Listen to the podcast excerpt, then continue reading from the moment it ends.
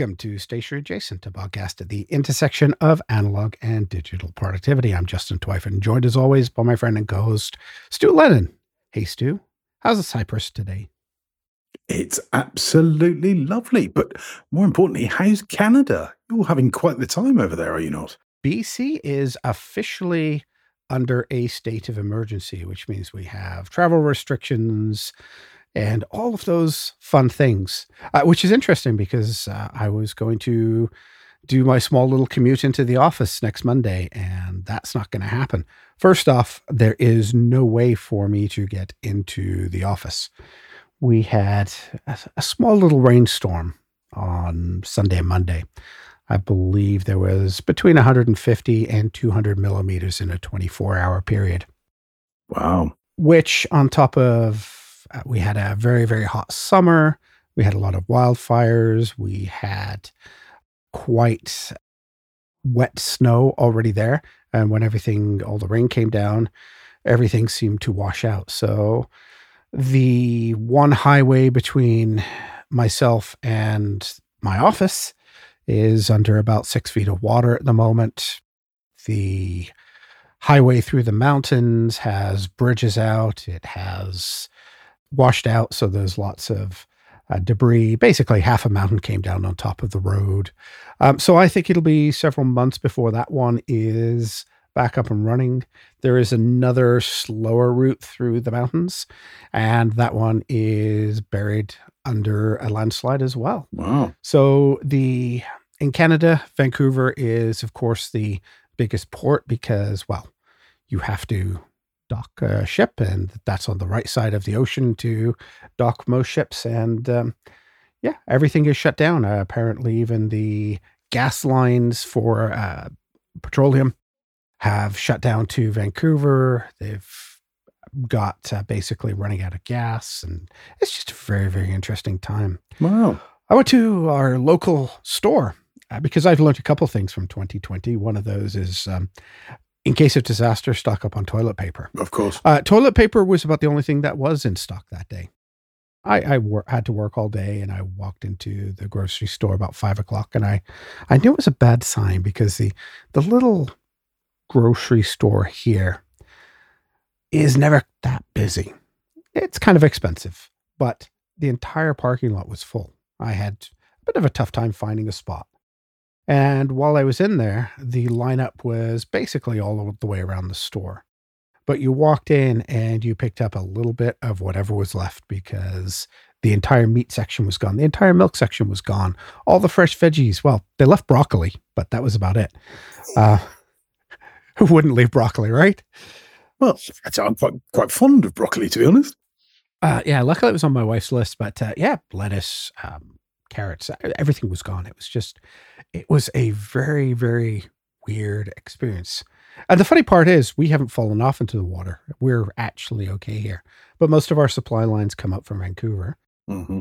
We are somewhat attached to the rest of Canada, but because of the way provincial supply chains work and all the rest of that, it'll take a little bit of time to order in from our provinces next to us. So, uh, very, very interesting time. And I guess I'm not going into the office anytime soon, uh, unless I have a boat.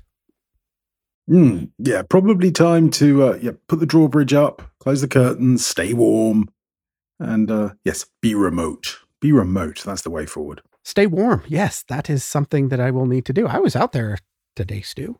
It snowed yesterday and overnight. Oh, yeah, and a lot or a bit or well enough to cover everything and, uh, and make it look pretty. But you know that's the first one of the year, so I'm sure that always looks pretty. Uh-huh. But yes, it was uh, pretty damn cold. I took the dog out. Uh, she came in. She's long haired. So, one of the fun things that I'm learning about long hair is it creates snowballs in the bottom of her fur. Mm. So, I've got a dog that's dripping wet as she warms up all over the house and um, drops snowballs wherever she's walking. So, this is this is so much fun. Uh, I love snow. There, well, I'm, I'm sure you're going to learn to either that or move. Mm, uh, I'm I'm not going through the moving thing again. I can I can see you as a as a nomadic worker in Mexico. Mm. Uh, I don't really happening when I went to Mexico. The one time I've been to Mexico, um, the vast majority of people that I met at the golf course were Canadian uh, and describe themselves as snowbirds. That's correct. People that move over for the winter. Yep, they were down to Mexico. We stay here for the winter, then we go back to Canada for the summer. Okay, fair enough. Yeah, I, I could just see me traveling with my 53 foot semi full of house goods. yeah, well, it, it would encourage you to be a little more compact in your packing. I don't do compacts, Stu. You know that. No, no. I no. have expensive tastes. There will be no limiting beliefs on this podcast. I could do it. I could do it. All right. Oh, well. Uh, you can have my snow, by the way, if you want it. Uh, No, you're welcome. Um, if anybody is interested in what's happening in BC, because I'm I'm sure it's a big deal here, but uh, it is certainly fascinating to see places that you know get uh, so waterlogged. Uh, I've got a couple of links in the show notes to some of the news articles. Uh, be warned, they are Canadian news articles, which means Stu looked at them this morning and complained that we have the worst ad laden news sites in the world. So I, I, that's a challenge to anybody out there to find us something worse. Uh, but yes, Well, in, in fairness, I- don't look at very many American sort of news sites either, so they may be just as bad. I don't know. uh, Apple News comes in handy out here for some things anyway. Mm. Yep. How did we get on with margin this week? Did we find any? Um. Well, I did okay. I think. Yeah. I um. I had a little bit of a um sort of week readjustment. So Monday got blown away. Um. I was working on the Nero's Notes website late into Sunday night, Mm-hmm. and then got up early again on Monday morning and had to finish off some tasks. They're all around tags and you know just laborious stuff. But uh, that kind of threw me. Um, so Monday, everything that was important on Monday didn't get done, but I was able to reschedule it because I had the elusive margin. So um, by well, I suppose come Wednesday evening, everything was back on track. So yeah, it went well for me. What about you? You've been under a bit more pressure than me. It's funny. I, I had a more pressure driven week for various reasons. Uh, my wife had some surgery on Monday.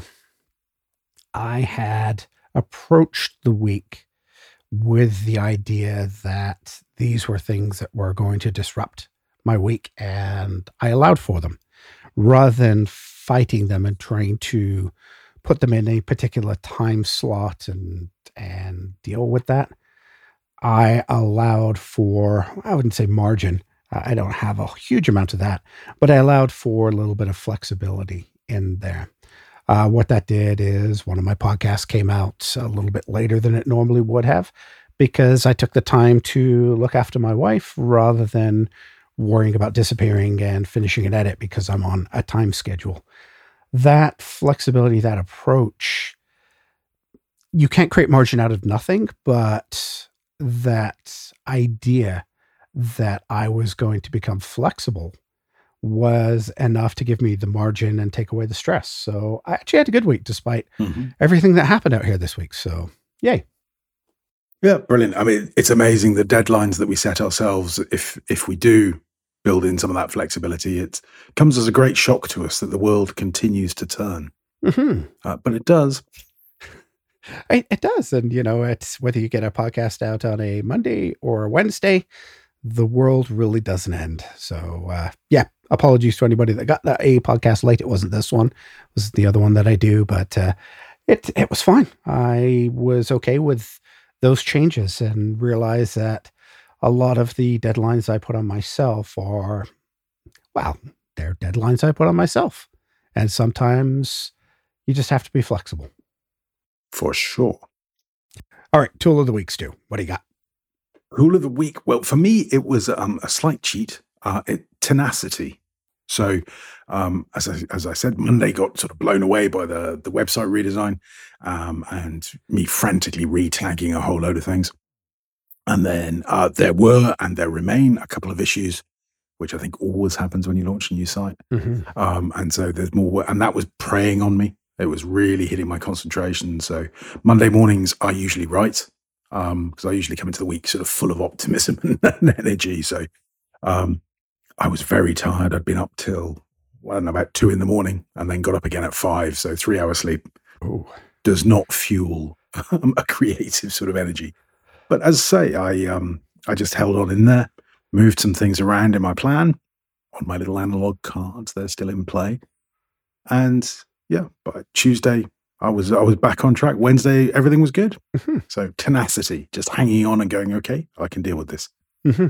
And if anybody hasn't been to Nero's notes.co.uk, uh, go check out the new redesign. Really nice, actually. I really like the the work on there. I, I know you said you were going to focus on discoverability, mm. and certainly looks that you have achieved that goal from what I saw. I spent a, a few minutes on there the other day because I was kind of curious. I knew this was coming up. Very nice. Fantastic. Thank you. Uh, and Nero got a new logo as well, I see.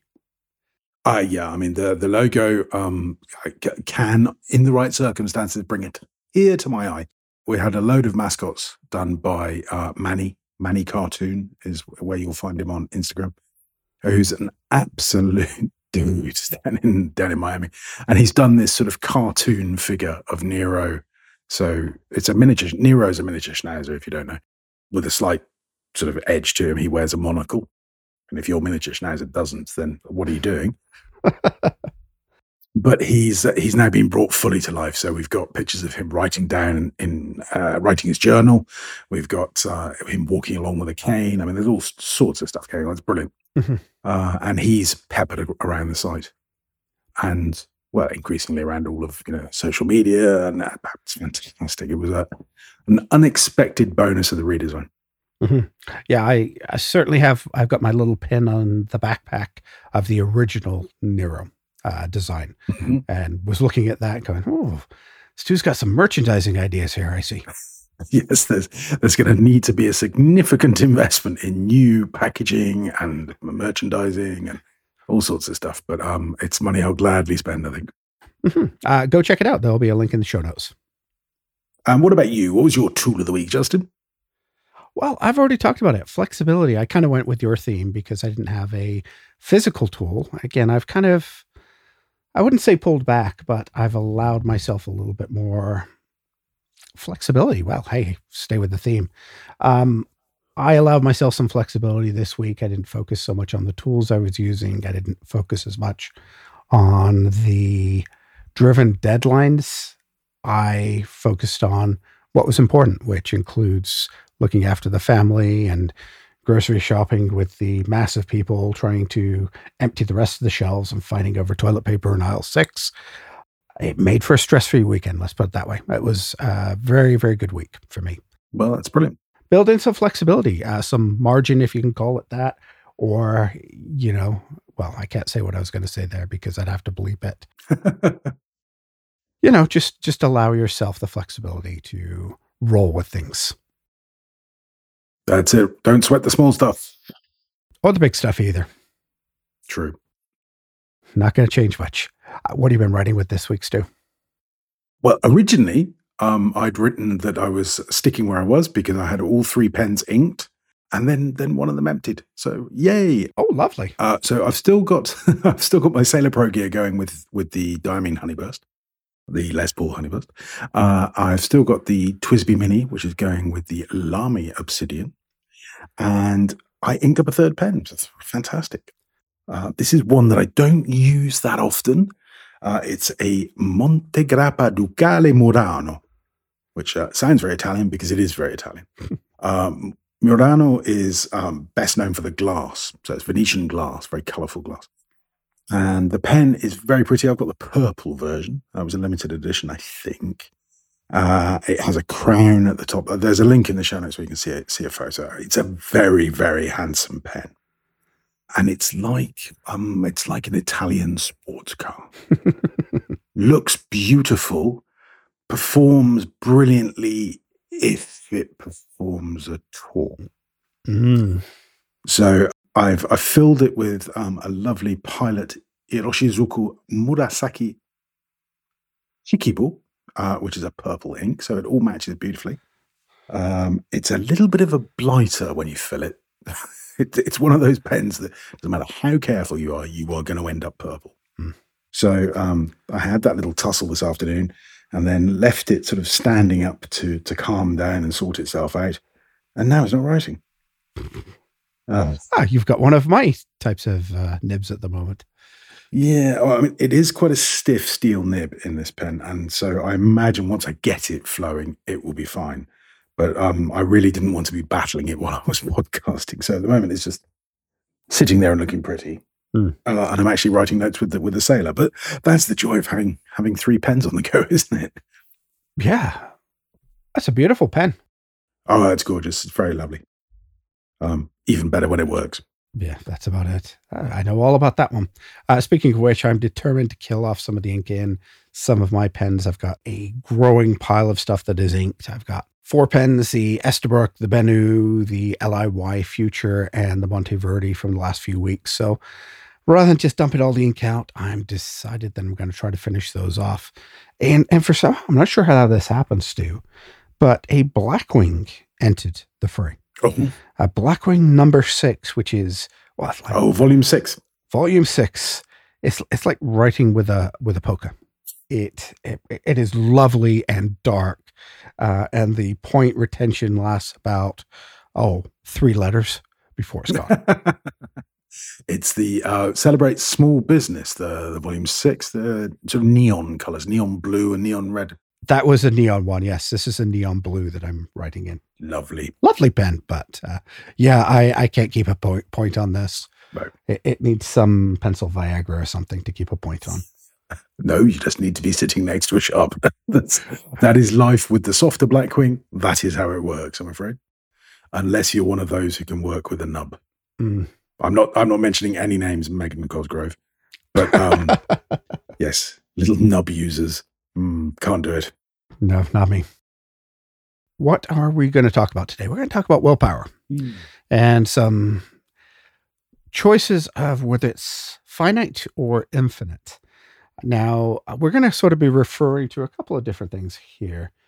Mainly the what I consider a seminal book on willpower called Rediscovering the Greatest Human Strength, which is by Roy Baumeister and John Tierney.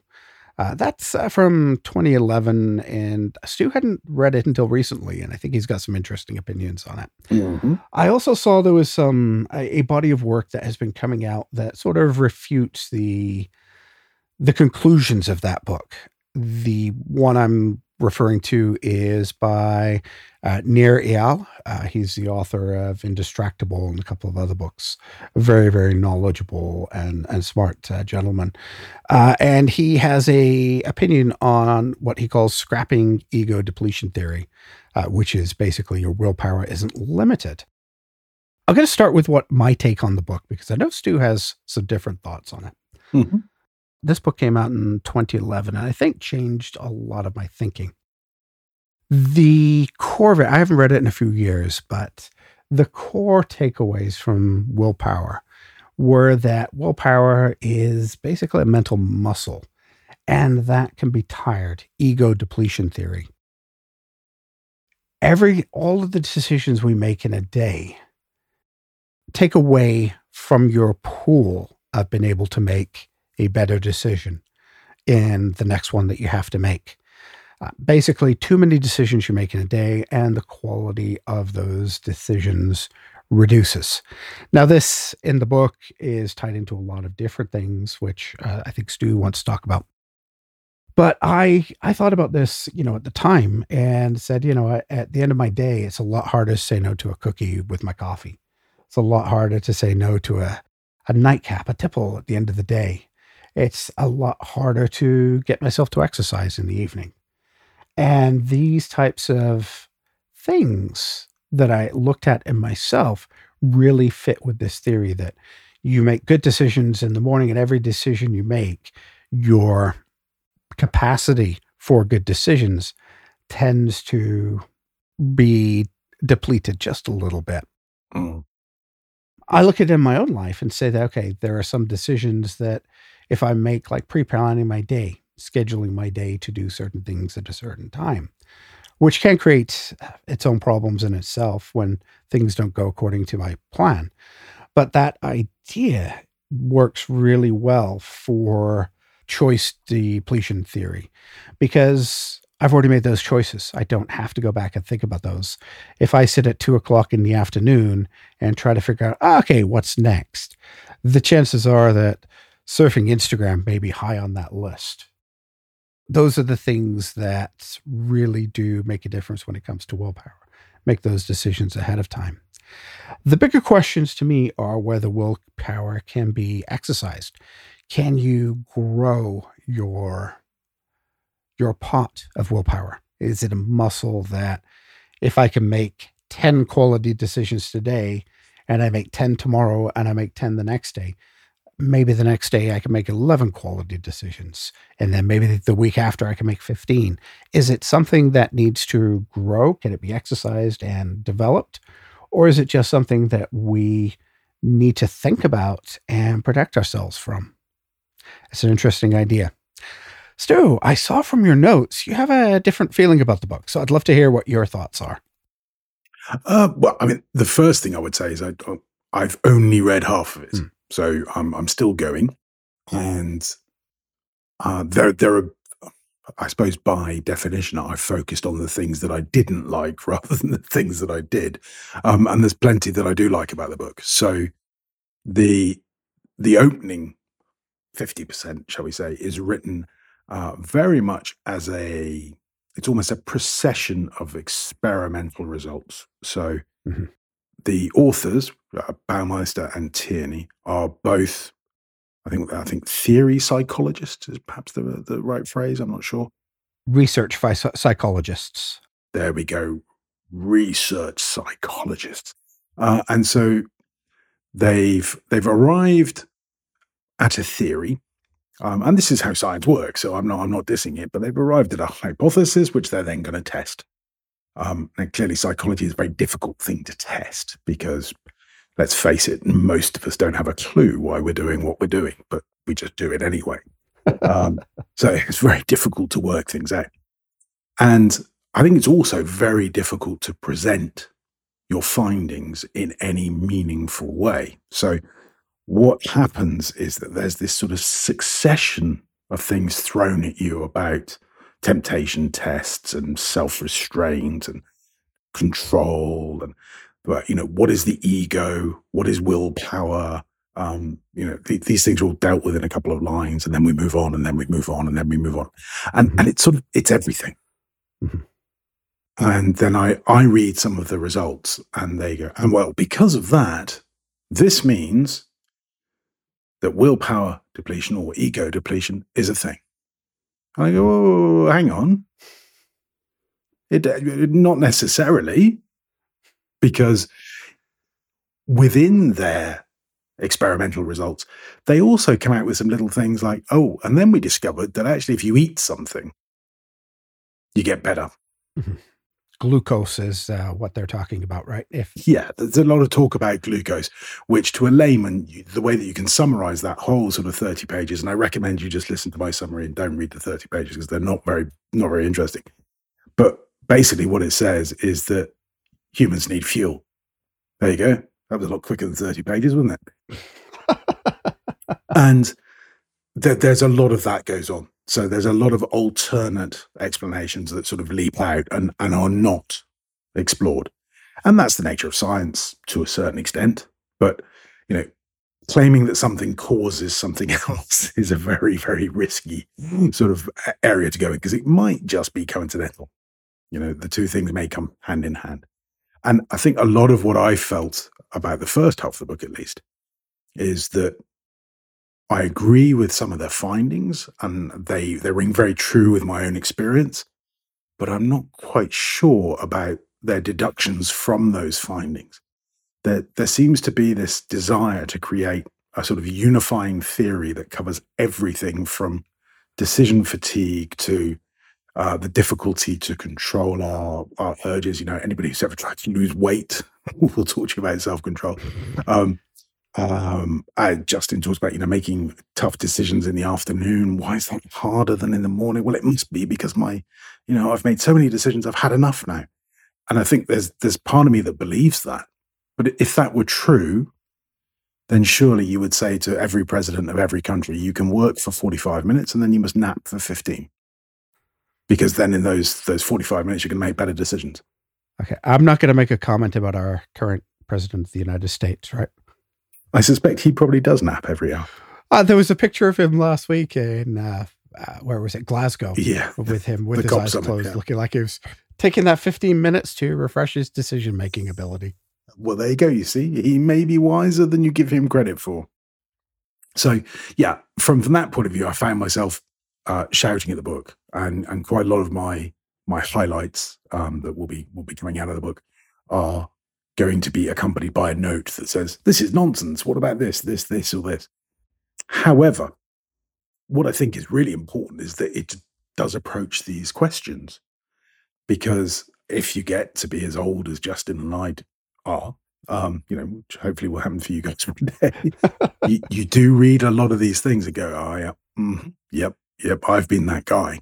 And you think, yeah, so for me at least, I suppose my revelation would have been a bit later than than Justin's revelation here. And so Justin read this book in 2011, I assume, or there or thereabouts. I went, okay, yeah, I can see a lot I believe here.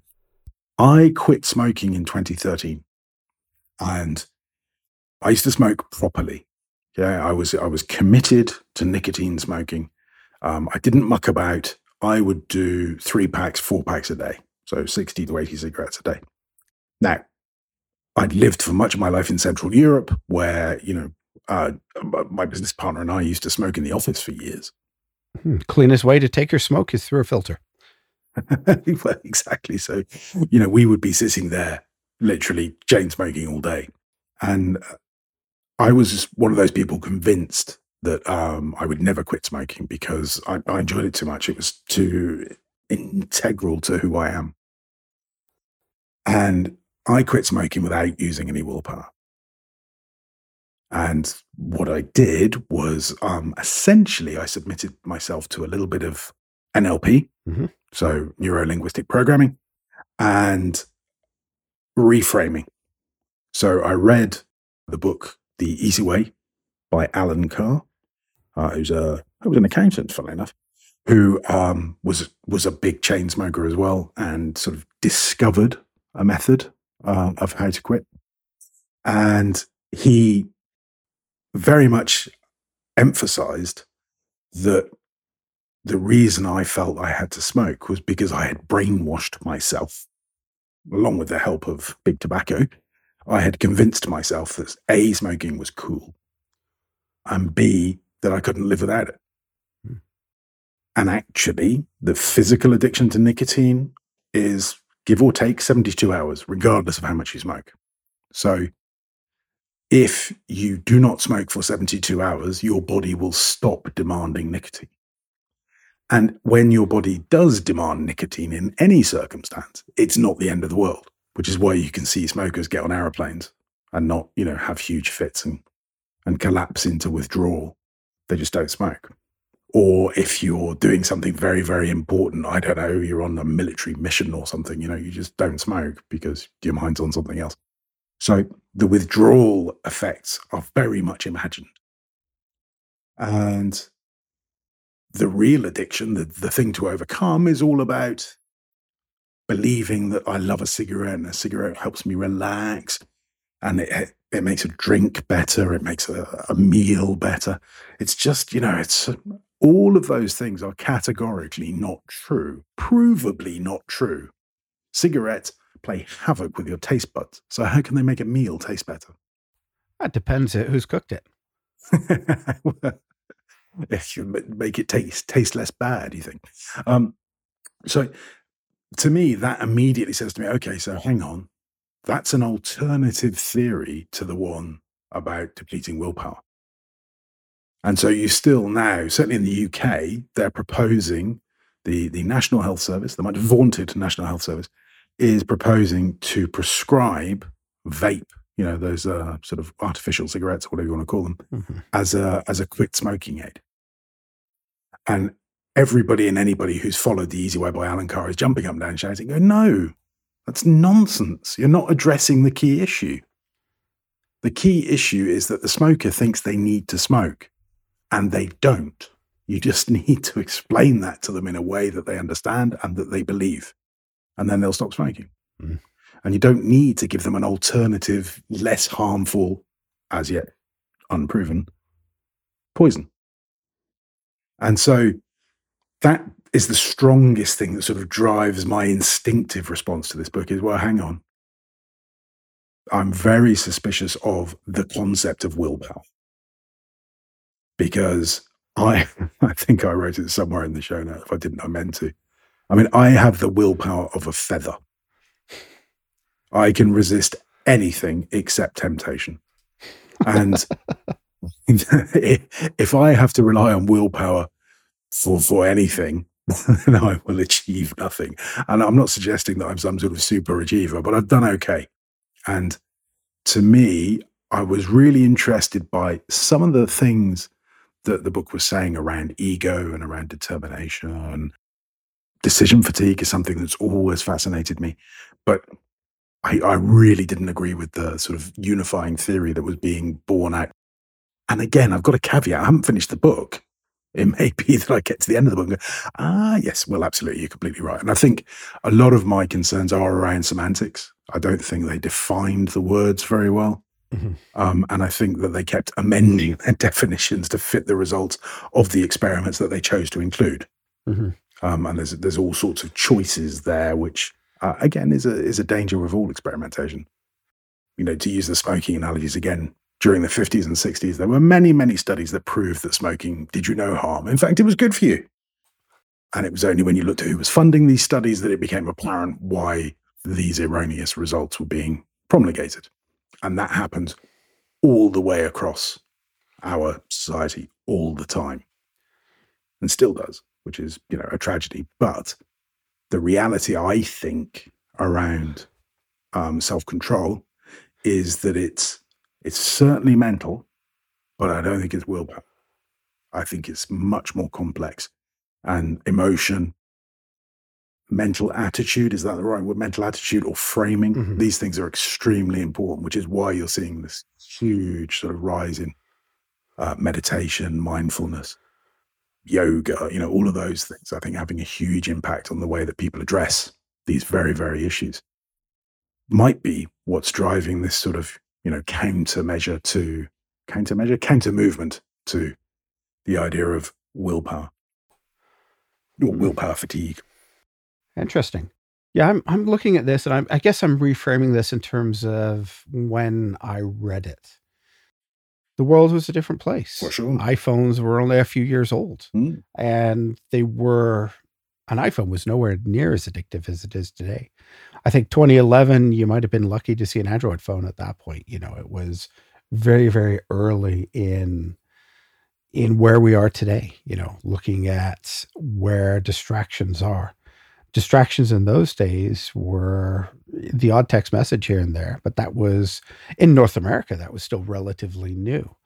I, I don't think it was sort of till the mid aughts that text messaging became a thing because over here we did not have to pay for phone calls the way that uh, Europeans did. Mm-hmm. Um, and, and that made it a whole lot more difficult to adopt until you had a, a Blackberry, for example.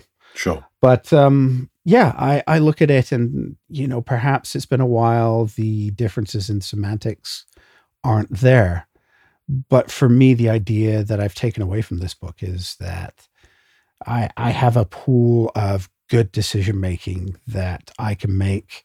And if I could protect that from silly things, you know, as silly as it sounds, I have the same thing for breakfast almost every day. Mm-hmm. It's very rare that I don't. I, and that's one decision I don't have to make. You know, what am I going to have for breakfast? What am I going to do here? I I do like those built-in routines. My my morning rituals, for example, they're not decisions that I have to make. It's a ritual that has become part of that. If I had to sit down and choose what I was going to do, I think that would affect the amount of decisions that I had to make if I had to start from every day from scratch. And that is largely what I got out of the book. That is largely the takeaway that I've had for, you know, almost 10 years now, I guess. And so certainly I, I'm kind of intrigued to go back and reread the book in any detail because I've got this generally positive thing that here are all of the areas that can, I, I look at it as all of the areas that can create decisions and challenges. And they all fall under this loosely categorized willpower. Whether that is actually the correct term or not, I'm okay with it. It's that hmm. at, at some point, all of these little things that I'll have to do in a day will take a cognitive impact on me, a negative cognitive impact. And by trying to control things and streamline things and build in habits and rituals that are that are not choices, they're just habits that one does. It allows me to face the bigger questions a little easier. And that that was kind of my takeaway. Hmm. But again, even even that now is been challenged. You know, some of the new research, and again, these are probably well, they're bloggers and research fellows, uh, and they're they're actually saying that no, willpower does not get used up like gas in a gas tank or charge in a battery. That willpower itself is not a finite resource. And it comes down to more motivation rather than decision making. Mm-hmm. And I'm I'm kind of curious about that too, just from your own perspective, regardless of the semantics of the book. Uh, do you feel that as you go through the day, decision making is something that gets harder, or that you make worse choices of, or are you pretty consistent all day long? But I'm certainly not consistent, no. And I would be a sort of poster child for the theory that these guys are putting forward that that there's only a certain amount of decisions that you can make in a day, and the more that you make, you, I, I would I would fit their model because I, you know, like you, I recognize a lot of things you're saying. So, okay, I don't, I don't want to.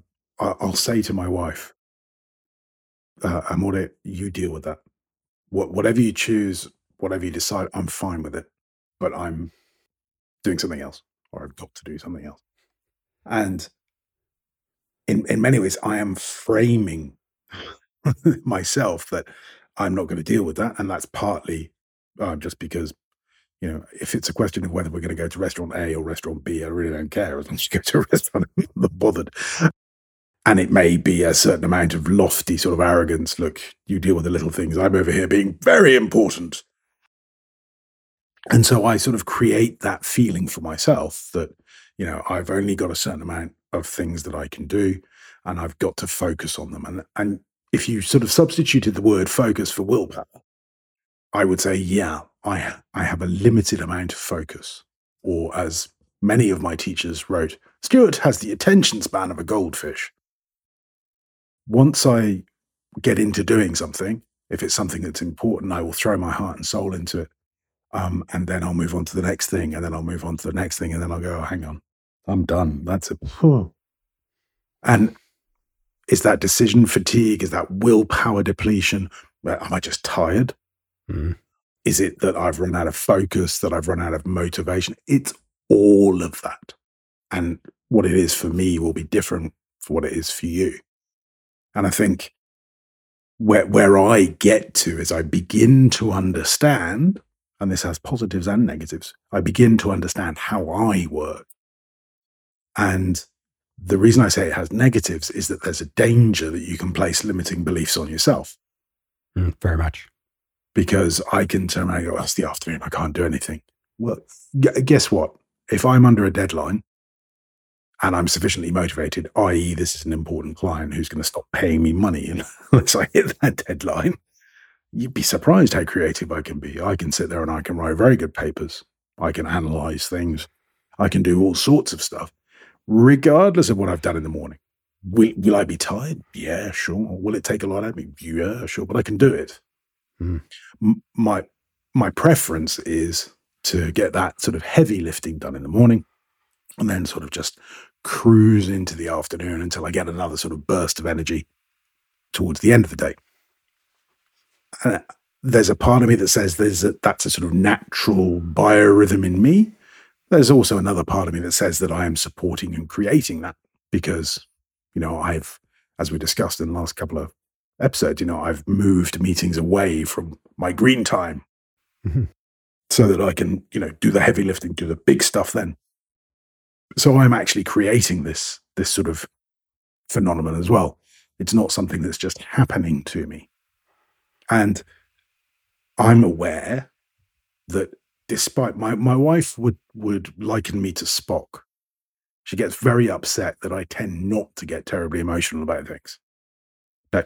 I understand she's uh, an Italian and a Sicilian to boot. So, you know, unless punches are being thrown and things are being broken, then she's not quite convinced that anybody means anything. But I tend to be more logically driven. That said, emotions do run very deep in me. And if I feel unsettled or not quite happy, then my concentration is poor, my decision making is poor. Mm-hmm. And I, I note that I'm self aware enough to go, and why am I sitting here worrying about that? And then I'll, I'll sort of track back and go, oh, it's because actually I'm worried about this.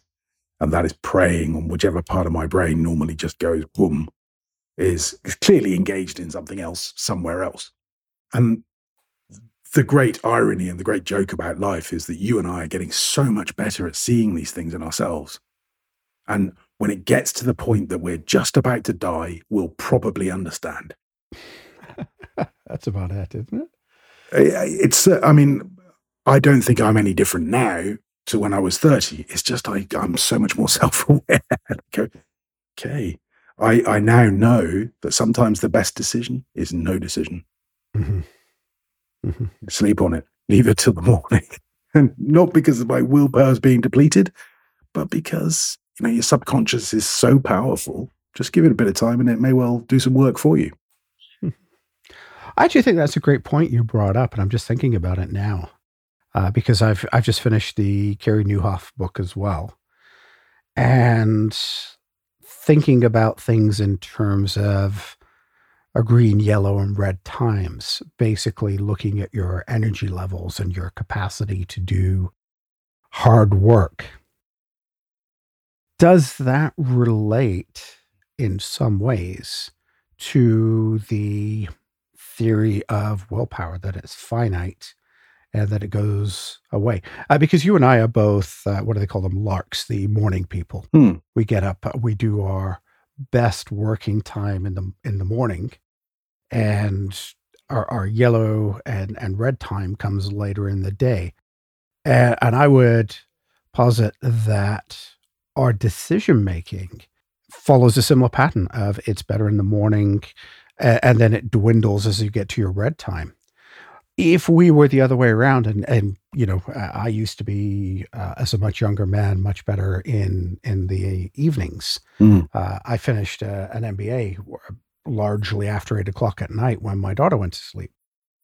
Um, I look at that and go, okay, in those days, would my decision making have been different because of where my green times were?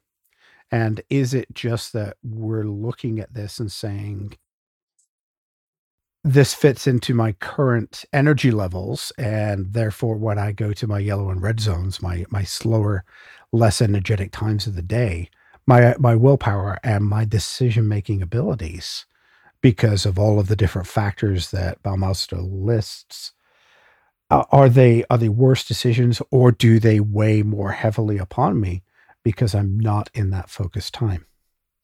Mm-hmm. Yeah, I I, th- I think that is true. Um, you know, I think there's a lot to be said for you know the obvious. You know, we're, we're biological machines. And cars are much more effective at being cars when they've got fuel in them. So are humans. Um, you know, we need we, we need to be tuned. We need to have a good oil change. We we need to be focused, motivated, emotionally stable. All of those things. If you look at you know high performers in in any field, whether that be business or sport, the amount of focus that goes in and the amount of thought that goes into okay how do we make sure that i'm the best i can be how do i present as the best golfer i can be so i'll look at diet i'll look at what drugs are going into my my you know am i smoking am i drinking am i taking too many prescription drugs any of those things that are going to affect my performance as a sportsman all of that, those tiny details, I think all feed into the running of the machine. We are a machine. Mm-hmm. And making a big business decision or a decision about, you know, whether to buy brand A or brand B, it's up to us how much importance we attach to those decisions. Mm. And you know, sometimes I think we we look for, you know, deep understanding of the fact, well, you're tired. That's what's wrong with you. And when guys, I like you was a was a night owl as a young man. And if you asked me to make a serious decision at eight o'clock in the morning, I, I would probably just swear at you. And that would have been my response. Just rolled over and got back to sleep. Exactly. Just go away and you know speak to me in a few hours when a I'll know what my name is and B I can think logically about something. So I, I believe we do have a degree of of control over over these things, and our lifestyle clearly has a has an impact as well. So as you get a bit older, you realize that your body is perhaps not as indestructible as it used to be, and that you need to sleep. And um, you know, I used to say, oh, way back when, that I could sort of, you know, drink for two weeks and have a hangover five hours. And I mean, now I can drink for five hours and have a hangover for two weeks. it's it's just you know the way that things change. And like I say, the thing that that most sort of put me back against the book was was really the the unifying theory. I don't think there is a unifying theory. I think it is a huge sort of mix up of small factors, all of which play a part, and many of which are still undiscovered. Um, I think nobody has quantified the importance of you know your emotional feeling, your emotional state. The reality, for example, is when you know when Margaret was laid up in bed and your wife is ill, that impacts the quality of your work and mine. Mm, definitely. It shouldn't do because we're both smart people and we can say, okay, now I'm not a nurse for one hour. I am a chartered accountant or business strategist or whatever we're going to be. I'm just going to work. But we don't work like that. we just don't. Um, and, you know, on Monday, I had some issues around the website, some stuff that needed doing. But I knew I could say, right, just put that to one side. I'm just going to do this. I'm going to write that, do that. And then I'll come back to this website problem. It'll be fine. Mm-hmm. But that's not how I work. That was preying on my mind. Okay, what can I do about this? And so I, I you know, I noodled. I sort of sat here going, well, I could do that. Or maybe we could do this. Oh, oh, hang on. Maybe this. And, you know, through that sort of process of worrying away and sort of nagging at the problem, I may have come up with a great solution. Because that's kind of how these things happen. Mm. And that's not, you know, because of, of willpower that I wasn't able to work. It was because some part of my subconscious was going, hang on, no, let's I, am going to apply myself to this. I don't care what you want to do. I'm going to apply myself to this because I think you know it's important. I want to get it finished. It's an what would uh, what would Allen call it? He'd call it um, uh, an unfinished loop. You know, the, there's a running loop in your mind. The, the GTD guy, he'd say that that's running in your mind, mm-hmm. and therefore it's causing you a problem.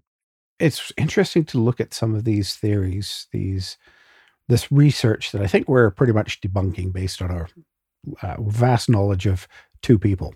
or, or at least uh, de- debunking based on the semantics of uh, how they define it.